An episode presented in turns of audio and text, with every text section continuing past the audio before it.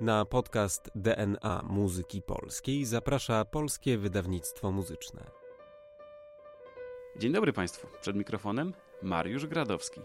Miło mi przywitać Państwa w nowym cyklu podcastów DNA Muzyki Polskiej.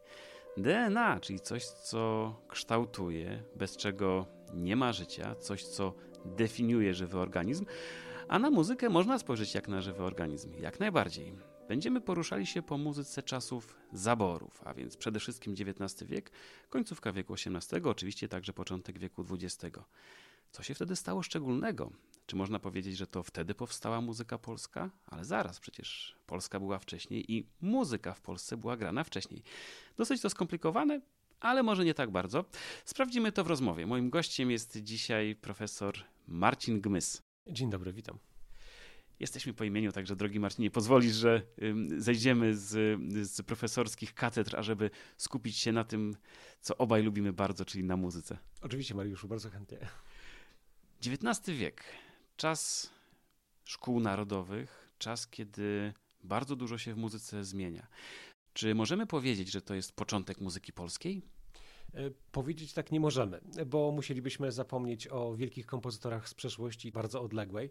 No chociażby Mikołaj Zieleński, tak wielka postać jeszcze muzyki baroku właściwie można powiedzieć i szereg e, innych nazwisk. Natomiast w takim powszechnym odczuciu jednak muzyka polska, ta prawdziwie polska to jest wiek XIX.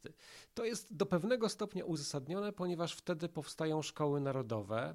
Te szkoły narodowe rodzą się w dużej mierze za sprawą naszego największego największego kompozytora, największego w dziejach, e, pewnie już tak zostanie, czyli Fryderyka Chopina, który, e, który tak naprawdę dał, dał impuls, pokazał Europie, jak można wykorzystywać materiał zaczerpnięty z muzyki ludowej, jak można go twórczo przekształcać. I właściwie za Chopinem e, poszli, poszli inni. To się być może dokonywało też trochę równolegle, ale, ale ta osobowość Chopina, jednego polskiego kompozytora, który przebił się do takiej powszechnej świadomości, który wbił się do pierwszej, być może piątki największych kompozytorów w całych e, dziejach. No, to jest tutaj postać absolutnie kluczowa. No nie dałeś się nabrać e, na to moje prowokacyjne pytanie, bo oczywiście przecież pamiętamy tych znakomitych kompozytorów. Adam Jarzemski, ja go osobiście bardzo cenię i tu można by wymieniać i wymieniać.